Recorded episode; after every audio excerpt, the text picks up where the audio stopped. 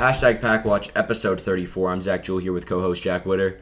We got a game seven tonight, That we do. and this is going to determine a lot. Will the Heat be the first team ever to blow a 3 0 lead? And that's all we're going to talk about today, I think. Maybe a little preview into the finals and a little bit of hockey. I mean, I think I think the Knights win tonight, hot take. And then go and then lose in four to the Panthers like normal. Win in five against the Panthers. Okay. Um, so let's go straight into the topic of the day.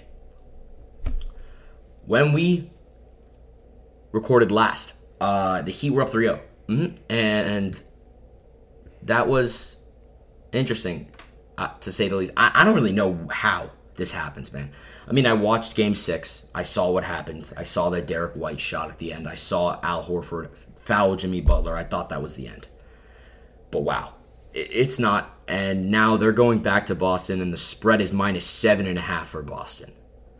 I I think we need to give Jimmy Butler a little more respect than seven and a half points. Yeah. Frankly, I, I would take Miami outright. Okay, I don't know if I'm taking Miami outright. I, I we Look, the momentum. No, no, home home think court, about it. Like think about it. The Celtics, you know, as soon as they went down 3 0, they got this burst of energy, you know? Like, Yeah. they, they were fighting for their lives. But every game since game four, they've regressed. They've looked worse and worse and worse. Correct. I do think they're. I, I think, you know, for example, this this game six game, you know, the Heat were shooting terribly, right? And and it was like a ten point game for the mo- for most of the game, right? Like this should have been a blowout uh, of some sorts. And then you know, four minutes left, they're down by ten, and somehow they come back into the game like that. that that's unacceptable. Yep. Um, so I do agree with that, but I also you, you have to look at the momentum. The Celtics have everything on their side. They have home court. They they just won, they've won three games in a row. Jimmy Butler's tired. Um, yeah, I know Caleb Martin's playing phenomenal. Okay, Adebayo's not playing the great. In the last three games, Adebayo has not played great. Um, and you know, Jayson Tatum just had a great game after you know not playing well the first four games, maybe even like four and a half games of the series. Mm-hmm. So you you got the momentum riding for you. So I think it's hard for them to lose, but I am interested to see what what happens. I think there's something to be said about the math of it. Where is it really? How possible is it to beat a really good Miami team four times in a row versus three times in a row? I think it's possible. I, I think it's very. I, I mean, I mean, it's, maybe it's, it- it's one game at this point. what's the yeah exactly? What's the difference between three games and four games? a lot? I don't. Home. I mean, if they were It playing gets- Miami, gets, I think it it's gets exponentially harder each time. It's like a geometric series. It like yeah, but both pl- both skill levels of the players are going down. Like ti like fatigue sets in at some point. uh, and you know, frankly, I feel like Miami has more of that that dog in them. Okay, that I agree with that. I think the culture of Miami, they want to win this game more. I mean, this tarnishes Jimmy Butler's rep. Like, No, no, no, no. It, did- I think it does. A hundred. You have to close out a 3-0 series. if look, Jimmy Butler, if they if Miami had lost one of those first three games of the series, you know, nobody would be hating on them if they lost Mm-hmm. In six or seven. Correct. Even if they went up two one. yeah, I agree. But since they went up 3-0, in what I think is a little bit of a fluke, I don't think it was a 3-0 worthy series at that point. It was definitely a 2-1 series Okay. in either direction.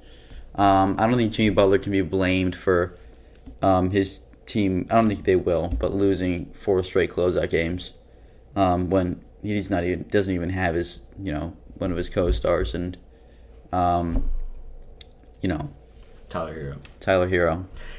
But but you have to you have to close out the games when like you can't let Boston. There there were multiple times I mean, in uh uh game five where they could have won this game. They could have ran away with it, and they didn't. They let Boston in. You know, Jimmy Butler. As much as we're you know saying how good Jimmy Butler is, game five he did not play well. Game five he dropped like like he was like nine points through three quarters. Like we're looking at a guy that is the star of your team, and he, he and if he's not living up to what he needs to, or like to the star that he is, they lose. They're losing games, and I understand it's not all Jimmy Butler's you know job, but he doesn't have that guy that he can rely on like Jayson Tatum has in Jaylen Brown. He doesn't. If he if Jimmy Butler plays bad, their team loses. Yeah. If Jayson Tatum plays bad, has like 17 points, 15 points, Jaylen Brown picks up the slack.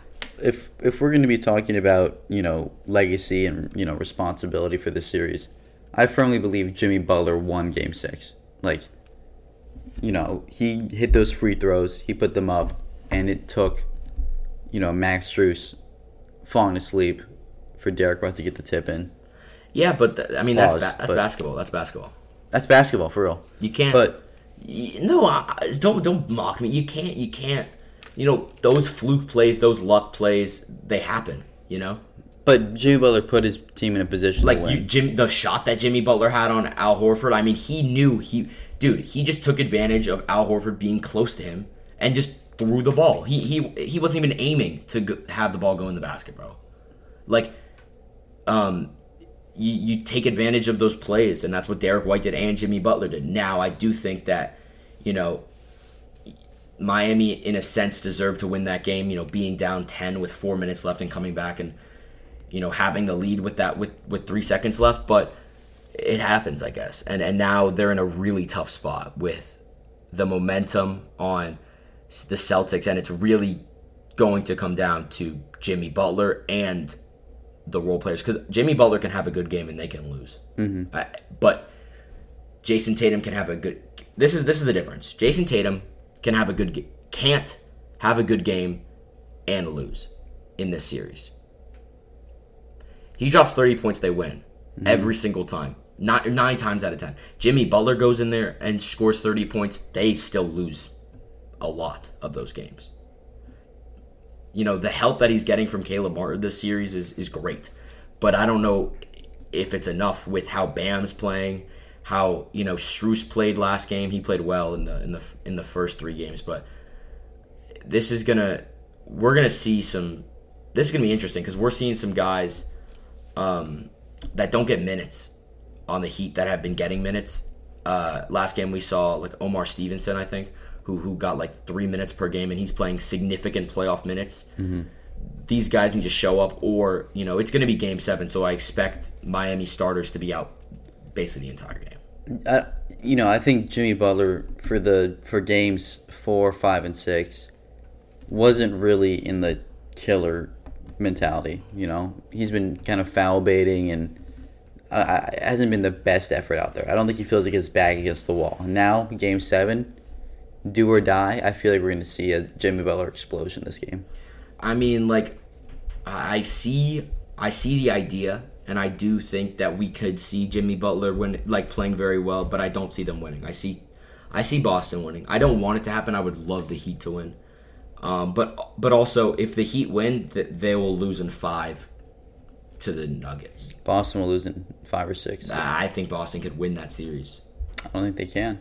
I think if we're looking at teams, I, Boston has underperformed in the playoffs. It is like a hundred, in my opinion. Maybe they're just not no, as I- good as we think. No, I know they're they're definitely as good as we think. They're definitely as good as we think.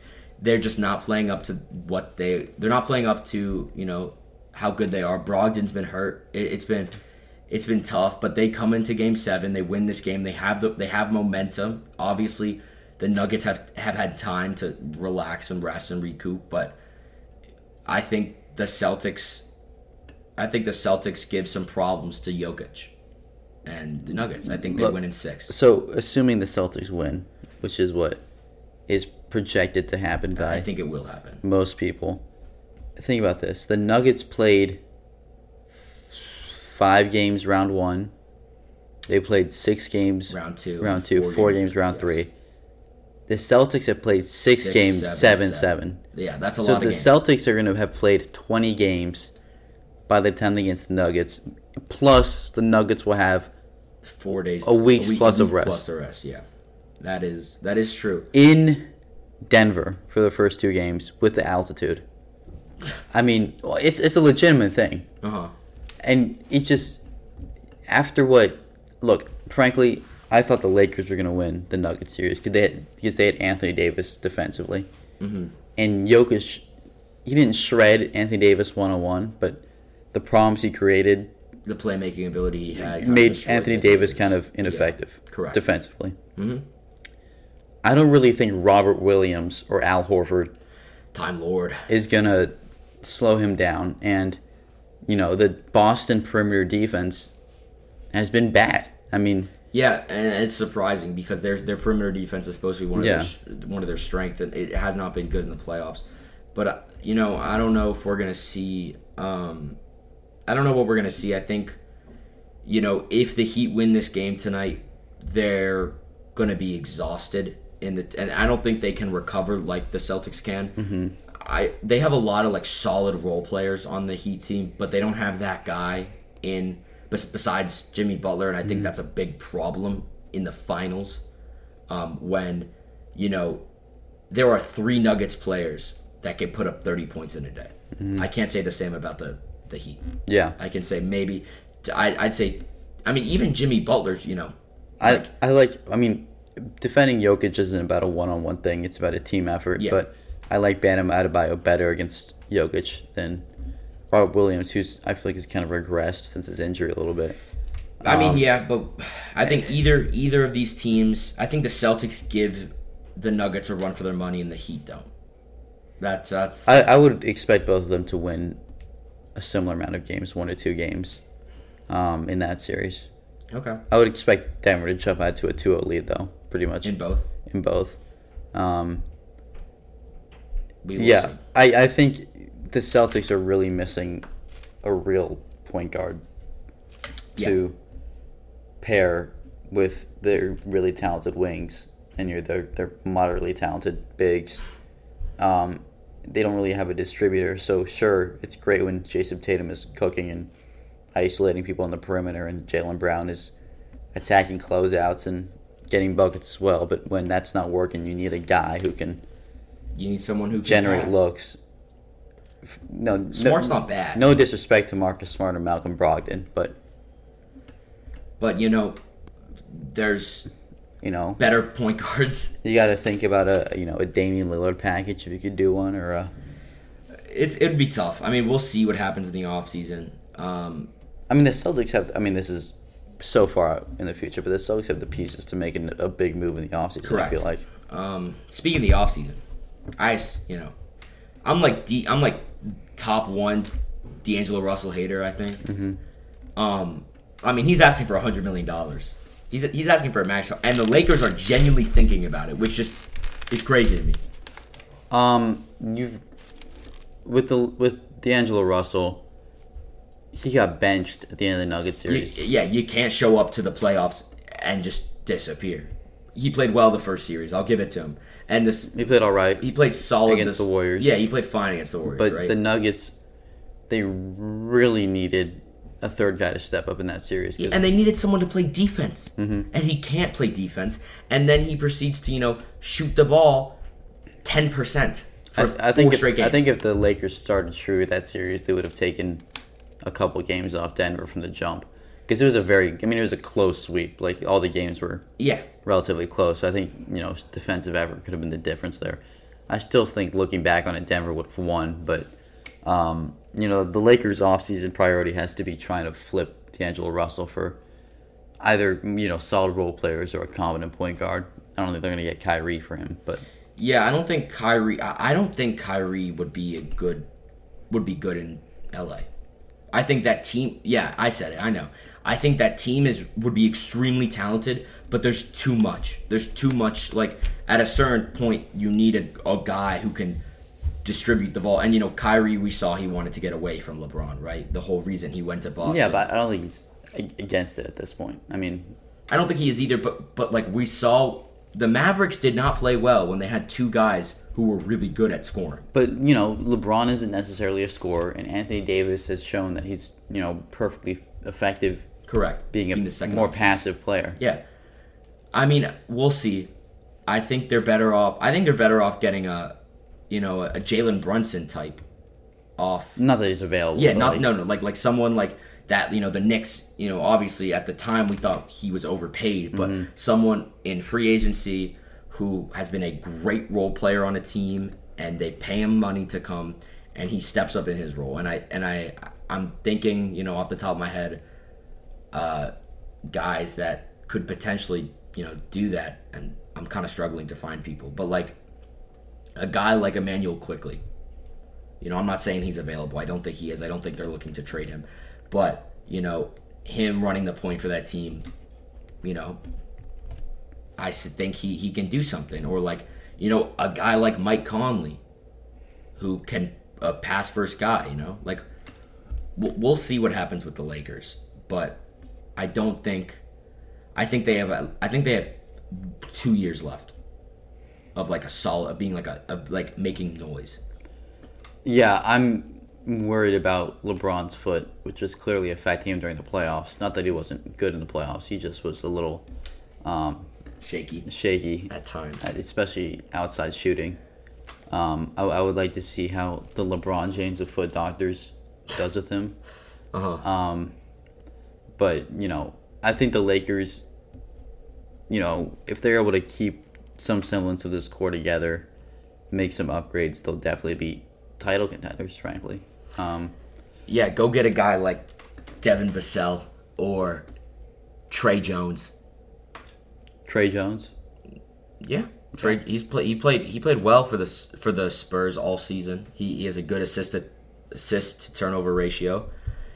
Uh, I would assume that with for the right price, you know, understandably the Spurs aren't gonna, you know, I mean the Spurs are a rebuilding team, right? With Victor Wembanyama now, so I think for the right price they'll move any piece except Victor and Sochan. I think. Yeah, But um, there's some guys out there that would be good pieces for the Lakers that I think they're going to explore in the offseason. Uh, especially uh, the un- the unfortunate thing is Le GM is going to ask for some big name, mm-hmm. And it's not going to work out if they get him. yeah. Uh, it's, it's gonna be a very interesting offseason for not just the Lakers, but for across the league. I feel like. Yeah, we're going to see some movement. Uh, a lot of free agents, a lot of teams that need you know to start doing something. Like the Mavericks need to start doing something, or they are in, they're in trouble. I think the Mavericks are screwed, frankly. I mean, they are. I think you let Kyrie go. I, I, I don't like. I don't think you re-sign Kyrie, and I think Well, I think you sign and trade Kyrie. okay, you can to- do that, but you can't. Kyrie cannot play on the same team as Luka next year. He's a great player. I just don't think it worked. We saw it just didn't work, and we gave it time. It didn't work, but no more Christian Wood or Norman Powell. yeah, we, there's just so many problems with. You cannot let Luka's prime go to waste. Yeah, and that's what they're doing. Um, you know, I'd like to see Anfernee Simons off the off the off the Blazers. I'd like to see Dame off the Blazers. It won't happen. I think this year is the most likely Dame is off compared to any other year. yeah. I mean, his value is gonna. I mean, his, va- his value has already started to drop off a little. Bit. Yeah, bit, but he's still a He's still elite all- point guard. all-star. Yeah, Um, I was really hoping, you know, if the Hornets didn't get Wembanyama, that the Blazers would. Mm-hmm. So I mean, because I think Wembanyama could be a day one 2010 player, yeah, um, and that would you know that would launch them into postseason contention within a couple years, and you know you try to serve like you could put together a solid team around old Dame and young Wembanyama.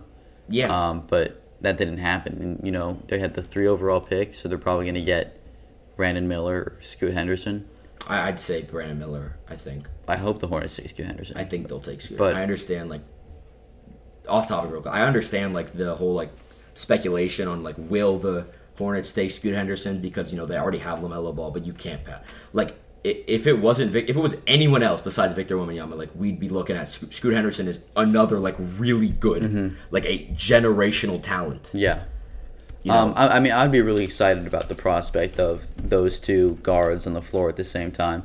Um, I don't think in the NBA it's ever a bad thing to have too many guys who can handle the ball.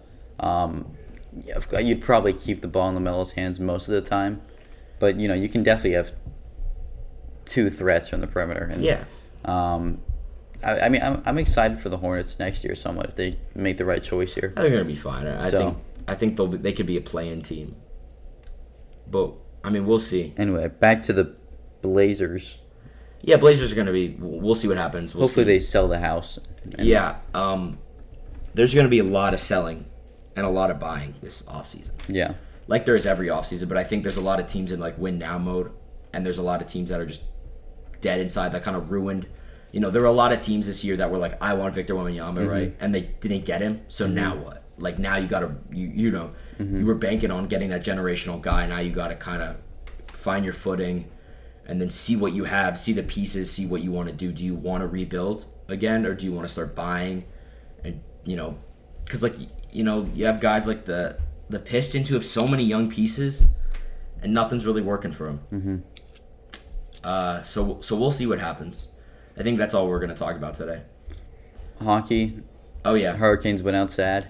yeah. Uh, Vegas, Panthers and Panthers and five. In Vegas, Vegas Cup. is going to win the cup. Panthers and five. The Prem, Man City, Uh, yeah. Uh, Leicester got uh, regulated. Rip Leicester. Rib Leicester, they won a couple years ago. Now they're gone.